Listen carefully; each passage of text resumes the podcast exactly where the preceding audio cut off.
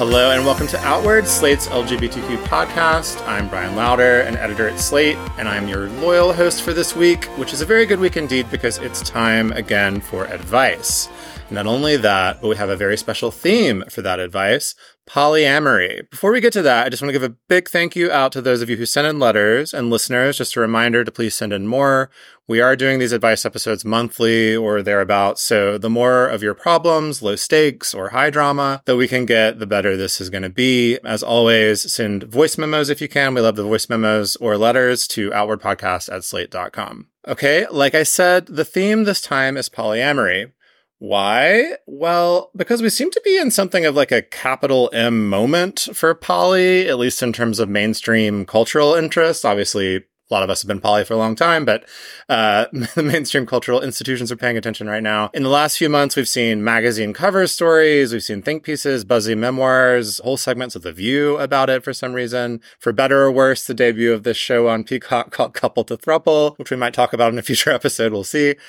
A lot of this has felt I don't know, for lack of a better word, like kind of straight to me. So we thought it would be good to address uh, a few advice questions about polyamory here amongst queer family. As listeners probably know, I myself fall under the poly umbrella in one of those thruples, but I do consider my experience to be pretty basic, all things considered. So we wanted to bring a real expert on to help with your metamour and nesting partner conundrums. And that wonderful expert is Ashley Ray. It's Ashley Ray. Ashley Ray is a comedian, actor, writer, and podcast host, currently based in Los Angeles.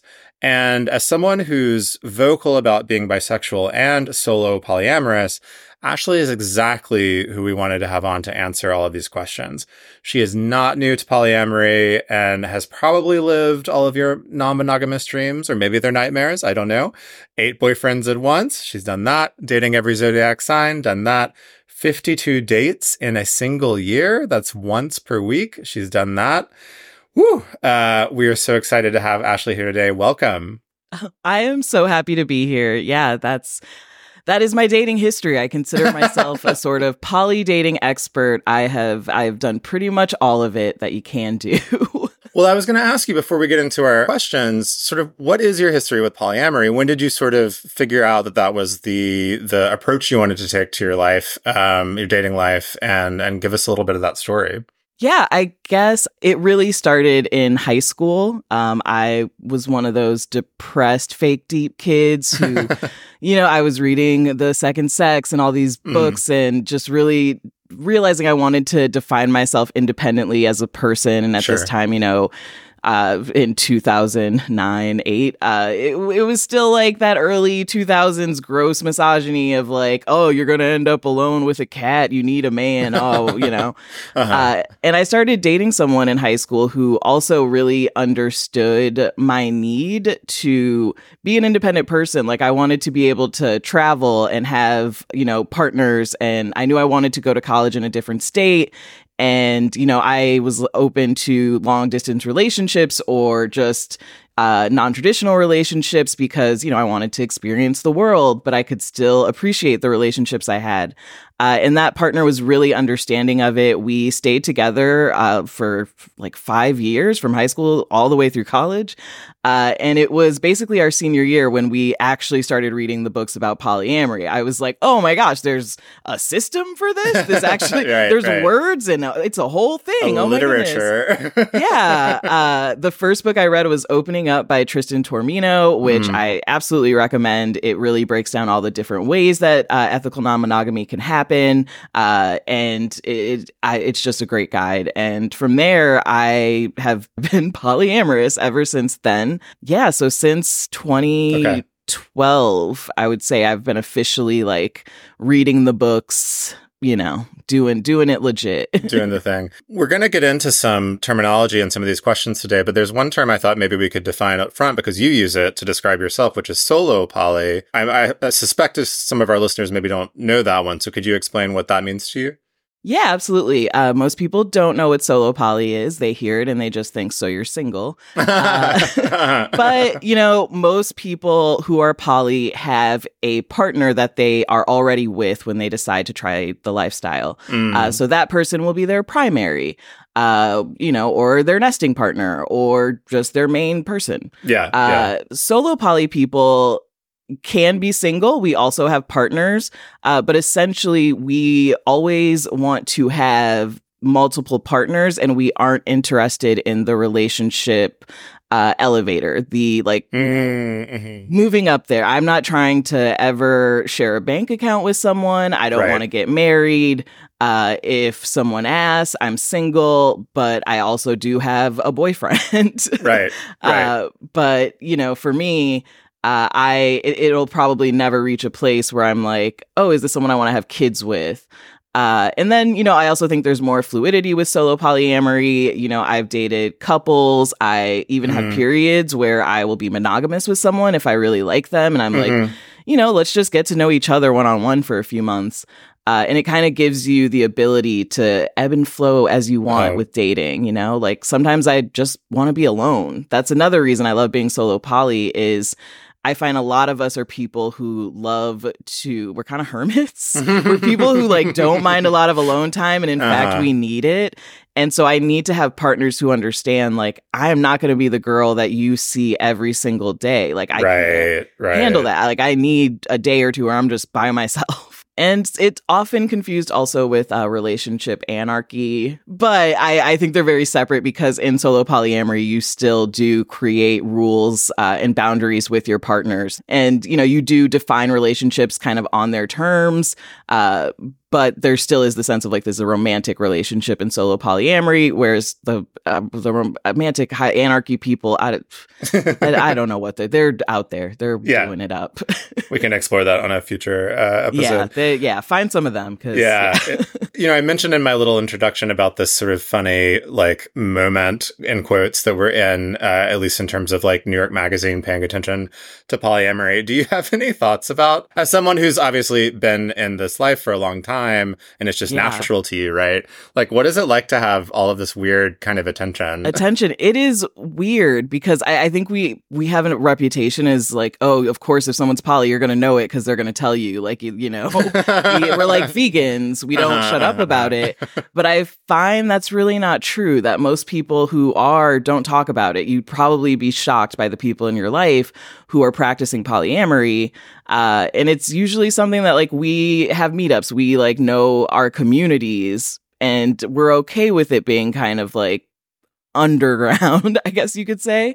Uh, and I think that's because it is so hard to be polyamorous. It does take a lot of just talking and reading and understanding of of what you want Mm. and it can be dangerous when ideas like that blow up in the mainstream okay like you know it, it's like cosmo you know sex can be fun and wonderful and empowering but when it's in the hands of like a cosmo magazine and they're telling you like five ways to give your guy the best blowjob it's like okay oh no this is not what you this is not, we it wanted. Yeah. so you know i think it's it's like we take a few steps forward and then some back but overall i i i guess i like the attention it's good to see people considering other options That's true. That is a that is a, a, a high minded way to put it. yeah, definitely. yeah it's just there are other but again just just you know don't just trust the tv show that's telling you this is fun and easy. It's not. It is yeah. like I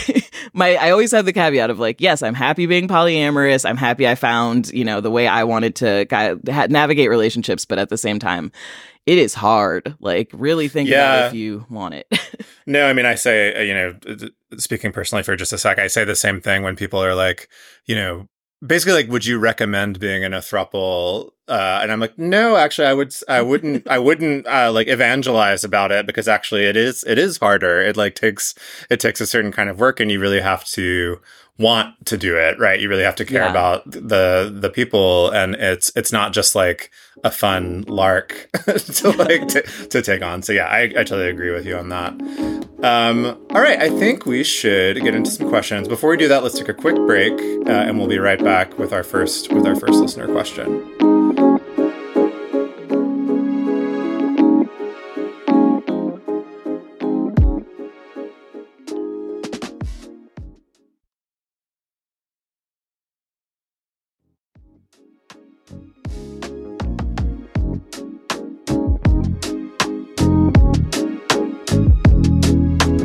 Right, we are back.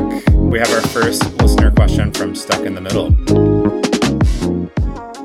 Last month, a relationship with someone ended because of differences in availability, but also what being polyamorous meant to each of us. I am solo poly, and the person I was dating has a nesting anchor partner and self described the relationship as non hierarchical. Initially, the relationship felt non hierarchical mostly because my metamour had a second partner at the time. Things shifted when that relationship ended. They walked back agreements about time spent together, fought with their partner over the phone in front of me, there was caginess, and new boundaries popped up quickly. This was stressful and frustrating to be on the other side of, especially because what the person I was dating was saying was different from their actions. I don't think they realized the extent of the differences or that it was obvious. My two questions about the situation are How do individuals in a polyamorous relationship determine what poly means to them in the current relationship? And how do you navigate differences if they arise initially or in practice? And also, what is non hierarchical polyamory? The streets are bad at an agreed upon definition. Thanks. yeah. um, so we have a few terms in here that, and just in the process of maybe answering this, um, Ashley, we can we can address non-hierarchical metamour and then nesting partner, which is I love I love that term so much. Yeah, please please jump in with this one. It's it's a big question. oh. I feel like, but oh, it is a question that I actually was like, did I write this? Did I, did I write this question? Because I I mean, it's it's the situation I I am in now in my relationship dynamic. Mm-hmm. But uh, to get to those terms, so metamour is your partner's other partners. Uh, so, uh, and sometimes people have close relationships with their metamours. They all hang out together. Uh, but it also, metamour means they're not dating. So mm-hmm, a thruple mm-hmm. is like three people, they all date together. Uh, metamour is like, you know, that person is their own person. They do their thing. And sometimes maybe we see each other or you don't see each other at all. I've also had mm-hmm, situations where mm-hmm the metamours don't interact. They keep it very separate. Um, so that's what that is. Uh, nesting partner is a term primarily used by people who uh, are non-hierarchical, non-hierarchical, uh, non-hierarchical. I can't even say. It's, it's, it's awful. yeah, non-hierarchical yeah. Okay. Uh, and they use this term to define the partner that they live with. So they build their nest with, uh, mm-hmm. uh, instead of using the term primary, because primary means you're ranking your partners, you know, what am I secondary? Right. Uh, right. Uh, and people are trying to move away from that. Although I say I, I, a lot of married open couples still use that term, which, you know, makes sense. If you're married to someone, you're mm. basically saying they're, they're your primary. Right. right. Um, but outside of that, people will say, you know, this is my nesting partner to let their part other partners know like I live with someone, so probably can't go back to my place, but yeah. also uh, you know, this is someone who I will have to check in with, who I share regular time with, uh, and who's a part of my schedule. Uh, it's supposed to, like I said, mean you're not ranking your partners, but at the same time, and as we see in this question, mm-hmm. uh, nesting partners have a lot of responsibilities to each other. Like right. maybe they aren't your primary, but they help pay your rent. So you guys probably it's like, have... it's like weighted. Yeah. It, like however yeah. you, yeah, however you cut it, it's kind of weighted. Yeah, yeah. It's like, you know, if you're seeing me like every other day and I'm just someone, you know, you're dating and we hang out at my place, but you have this other person who you split bills with, who you do chores with, that's going to create a sort of difference. Uh, but yeah, that's your nesting partner is uh, someone you live with, but you also see other people. Uh, and then what was the last one? Well, you kind of got into a non-hierarchical. Oh. I mean, and our, our, letter writer sort of asks, you know, the, says that the streets are bad at agreed upon definition. Yeah, um, I, it's it, yeah. I again, people will say it's kind of relationship anarchy. Like you define each relationship on its own terms. It's a, a some will say, you know, it is having a sort of clear line of like what each partner is, but you don't rank them and you care about them all equally uh, and have equal responsibilities to each. Uh, but I, I, think I just like to lean into the flexibility of it. And right, I think right. what really you need to do is ask the person you're seeing what they think it is. well, and that kind of gets us to sort of the maybe I think the core of this question, which is is kind of broad, but like what do you do when when it becomes clear that what poly means to different people in the in the cule, I guess, are, is different, right? Because that's what it seems like happened in this relationship was that it was discovered thing, things sort of shifted under their feet, and they were surprised by that. Um, did you have any thoughts about navigating? Yeah, that? you know, you need to have those initial conversations of, you know, what do you want this relationship to be? What are you looking for? And I think that's any dating thing, monogamous, polyamorous, mm-hmm, whatever. Mm-hmm, mm-hmm. Uh, but I think with polyamory, those are conversations you have to keep having. I think that's what people sort of forget is they think, oh, I'm doing this, I'm doing, I'm seeing them and it's happening and it works. And it's like, oh, you need to check in every two weeks, every month. Mm-hmm. Uh, I've mm-hmm. dated partners where every Sunday we sit and we're like, okay, so how are we feeling about this? How do you feel about this? Uh, it requires that level of communication because polyamory can shift for people. You know, the way I was poly when I was 23 is not how I do it today at 33. Mm-hmm. Uh, I've learned different boundaries, different rules, and I had to do that by constantly checking in with myself on my needs and my partners. So it requires that level of communication, and that's why I say this is hard. Uh, and if you're seeing someone who isn't willing to have those conversations or isn't, you probably don't have a a similar idea mm-hmm. of what kind of mm-hmm. polyamory yeah. you want to practice. And that's where disconnects like this come in. Yeah. Yeah. Yeah. So it sounds like I think the kind of takeaway advice there is to, to ne- next time, you know, um, be sure that those conversations are really happening constantly. Um, and, yeah. and, and I mean, at the same time, this person also says, you know, they, it seems like maybe they did talk, but the person's actions didn't line mm-hmm. up with mm-hmm. what they were saying, which that's true also very true happens you know like i have dated people who have a nesting partner and they swear they're not my primary i, I love both of you i care about mm. both of you mm. equally but again it comes back to being realistic about those responsibilities of you know maybe you do really care deeply about both of us but there's one person who is a nesting partner who you know maybe I, I don't I won't bring up an extreme example, but like who is maybe, you know, wanting more of your time and it's mm-hmm. easier for mm-hmm. that partner to say well don't go out tonight. Actually i want you to stay with me. Right. Uh, and right. it's easier to sort of be the person they need and to take care of their responsibilities. Uh, and that's the reality of the the actions in the situation you know? Every i've dated people with nesting partners and they can tell you until they're blue in the face like no that's not my primary. I care about both of you equally. But at the end of the day there's one person that you share a bank account with, that you're sure, paying bills sure. with. Uh, so I think you kind of have to accept that on the other end of it.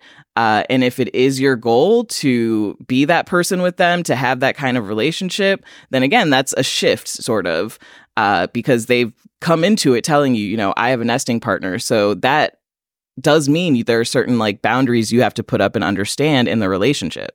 Uh, it's kind of similar to if they said I have a primary, uh, except it's not. We all know it's different. Okay. yeah, right. But it's it may be good to kind of keep that in the back of your mind. Yeah, no, that makes sense to me. All right, let's jump to the next one. Last year, I became involved in my first poly relationship with a couple, Frank and Linda. To be honest, my attraction was mostly to Frank, but I decided to give this relationship a chance, even though Linda was always a bit more distant with me. We settled into a routine. Frank and Linda have a daughter, Marcy, and because of my schedule, I've been able to pick Marcy up from school and help around the house a bit. It feels like we're a family. Recently, Frank and Linda brought someone else, Chelsea, into the relationship. As a result, I've been sidelined. I still pick Marcy up from school and help around the house, but otherwise, Frank and Linda spend very little time with me. I feel both of them, most of all Linda, are more attracted to Chelsea and like her better. I resent Chelsea a lot. When I brought this up, they accused me of being needy and closed minded. I feel betrayed, but this was my first poly relationship, and I worry that they're right and I'm looking at it the wrong way.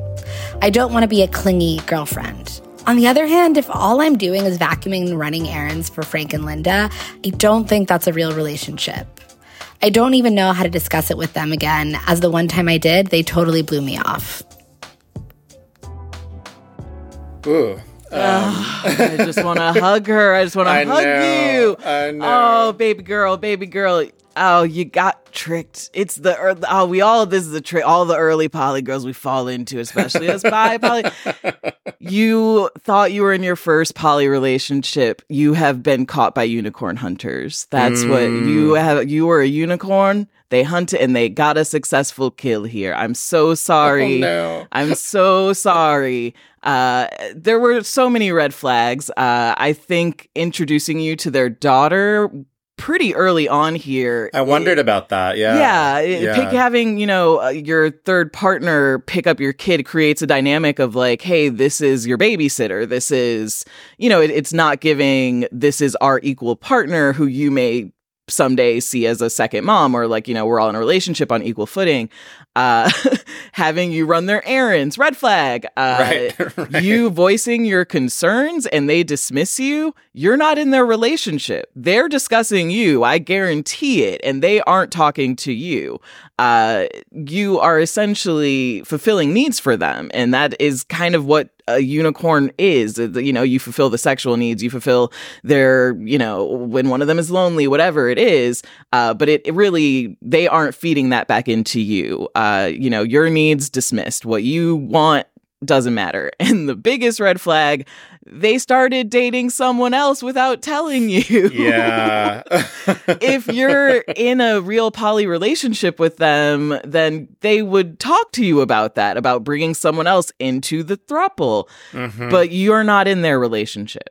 They No. are in a relationship and they are seeing other people. You are just one of their partners. And yeah, and almost like I mean, an employee. Like it's, Yeah. it's you know with the vacuuming and the errands and, and Oh. all of that. I mean, that's just so uh, unfair. Unfair. And I, oh, the fact, oh, unicorn hunters, there's, oof.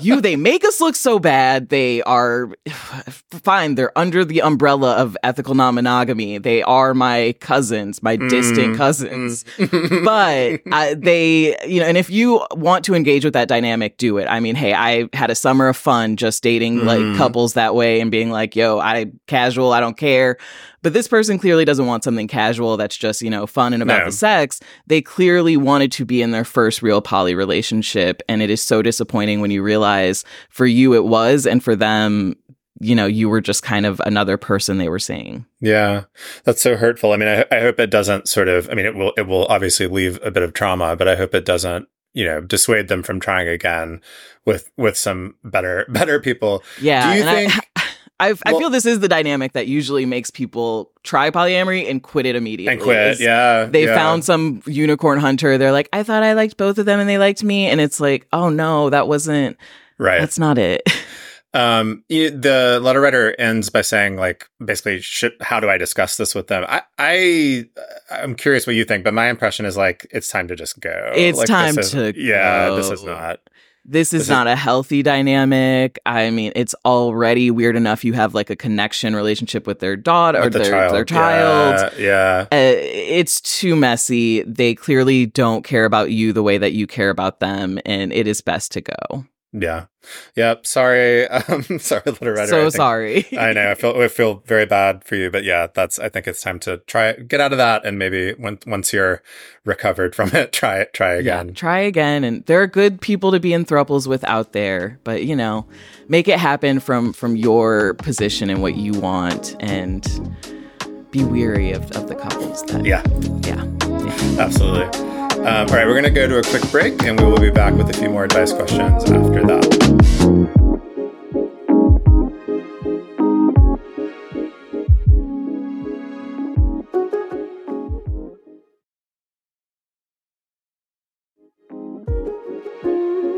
All right, we are back. Uh, our next question is actually coming from the Queer Polyamory Reddit. I'm excited to hear this one.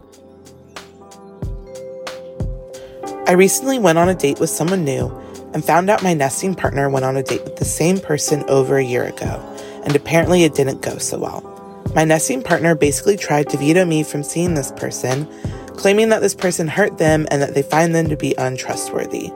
This led to an argument of me feeling guilty for wanting to continue to see this person and resentful for being wrongfully controlled. We're now at a bit of an impasse on how to move forward with this. How can I handle this in a healthy way? Hmm, the question of the veto. yes, the question one. of the veto.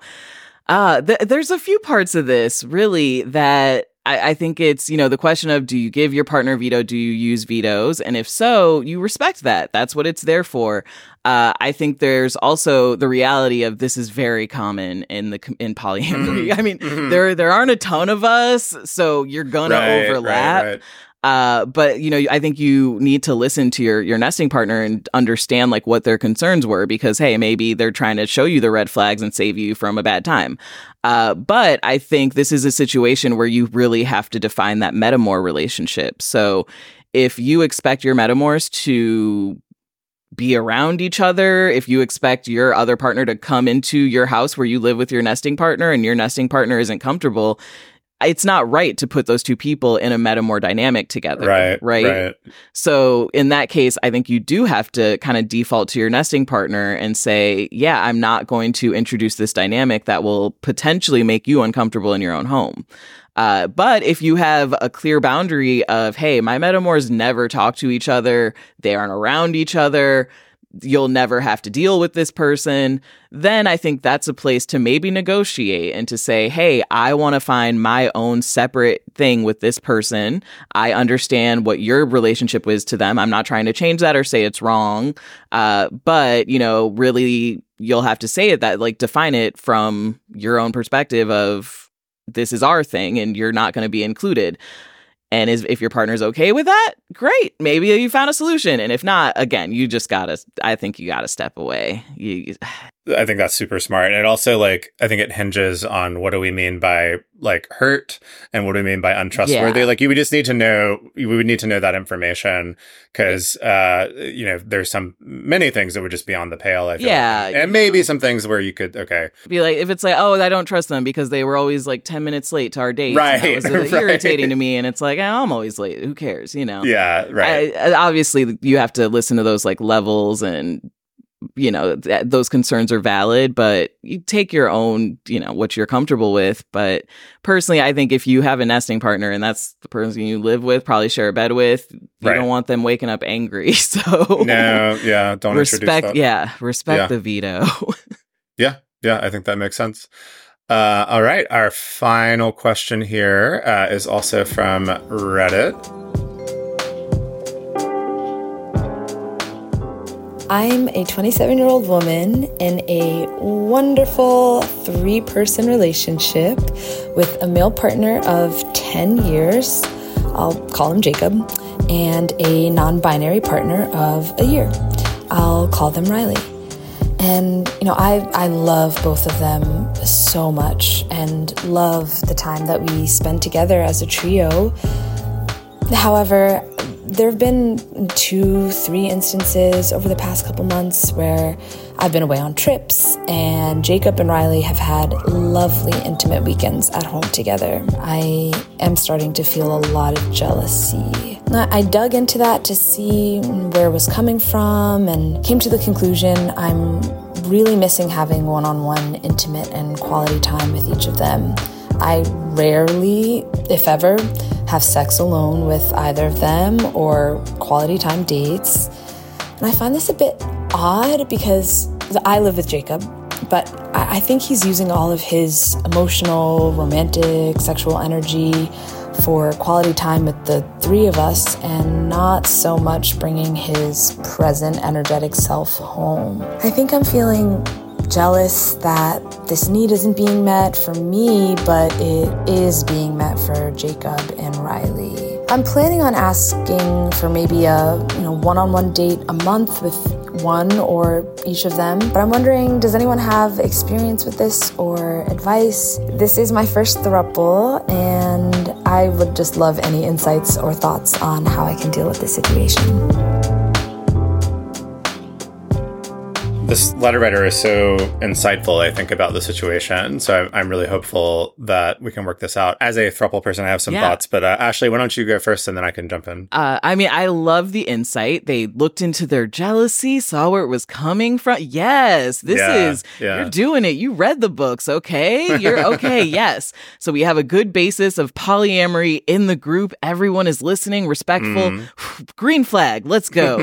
uh, I do think this person is right that they've really pinpointed the situation Yeah, of when too. you're yeah, when you're in a thruple, you know, the one-on-one dynamic doesn't disappear. And I think, uh, especially, I think they've only been doing this for about a year. I think in that year, the newness of it makes you want to do everything as the thruple, right? You're Mm-hmm. like, oh, threesomes all the time, and that is great. it is Yeah. fun, and you know, doing everything together. Uh, but you still have to nurture those one-on-one bonds, uh, and you know, in the newness and the excitement, it, that can be forgotten.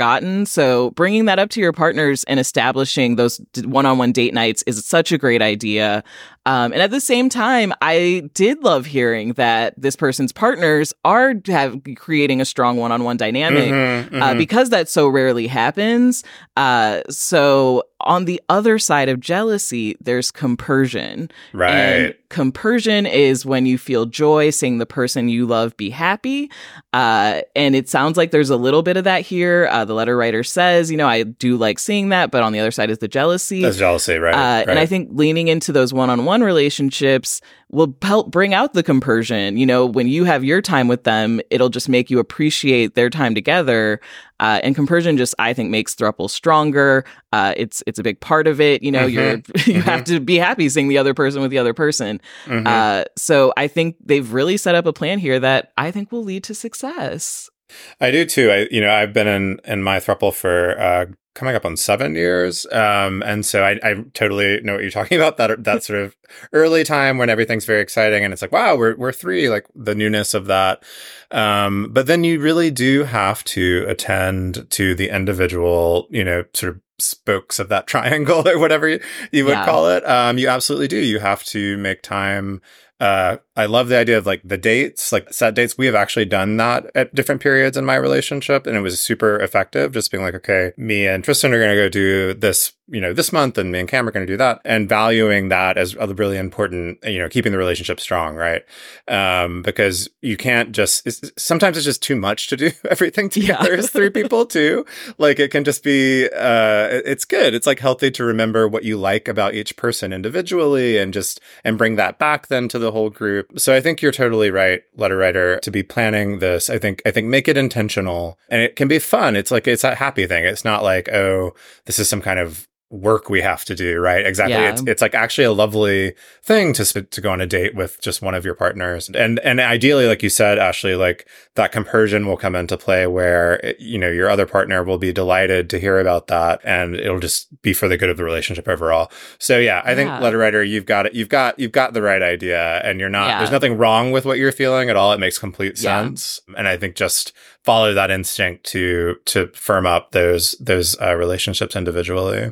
Yeah. Plus, it gives you something to talk about again. You're doing all the all things together. It's like, yeah, I was there. I know. No, I know. Oh my god! so but now you get the excitement of being like, where did you guys go out to eat? What'd you do? How was it? Right. Like, it, it'll Right. it freshens things up. So Actually, that's so true. That's so true. One of the benefits of having a throuple or being in a throuple is that a lot of times one of you maybe doesn't feel like doing a thing. Like maybe you've been invited to dinner or something like that, and people are ki- kind enough to invite all three of you.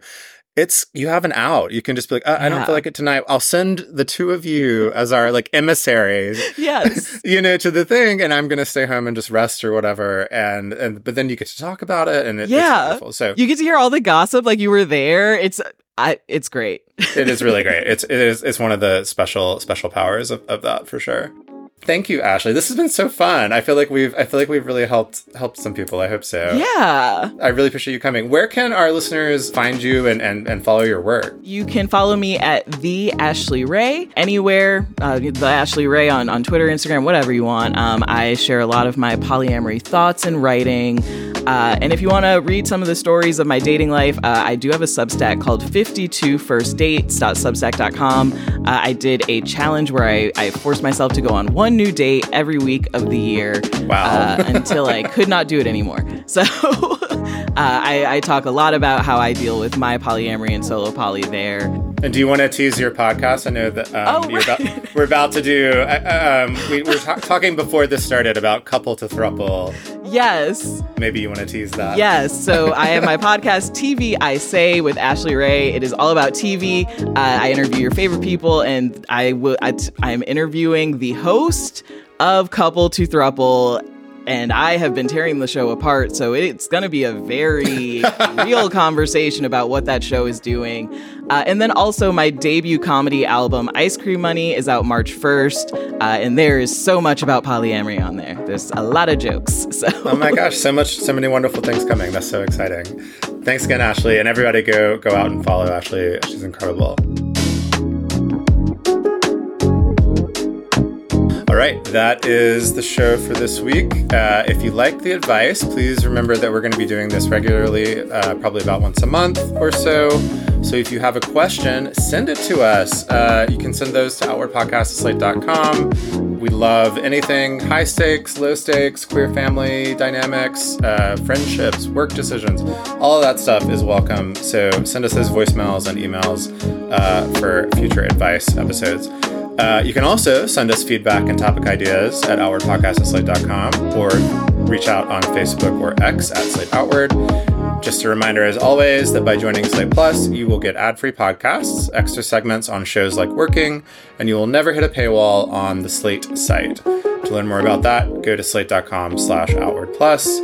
Our show was produced, as always, by the wonderful Palace Shaw. If you like Outward, please subscribe in your podcast app. Tell everybody about it. Rate and review so others can find it. Uh, until next time, stay gay, everybody. And maybe poly. poly, too.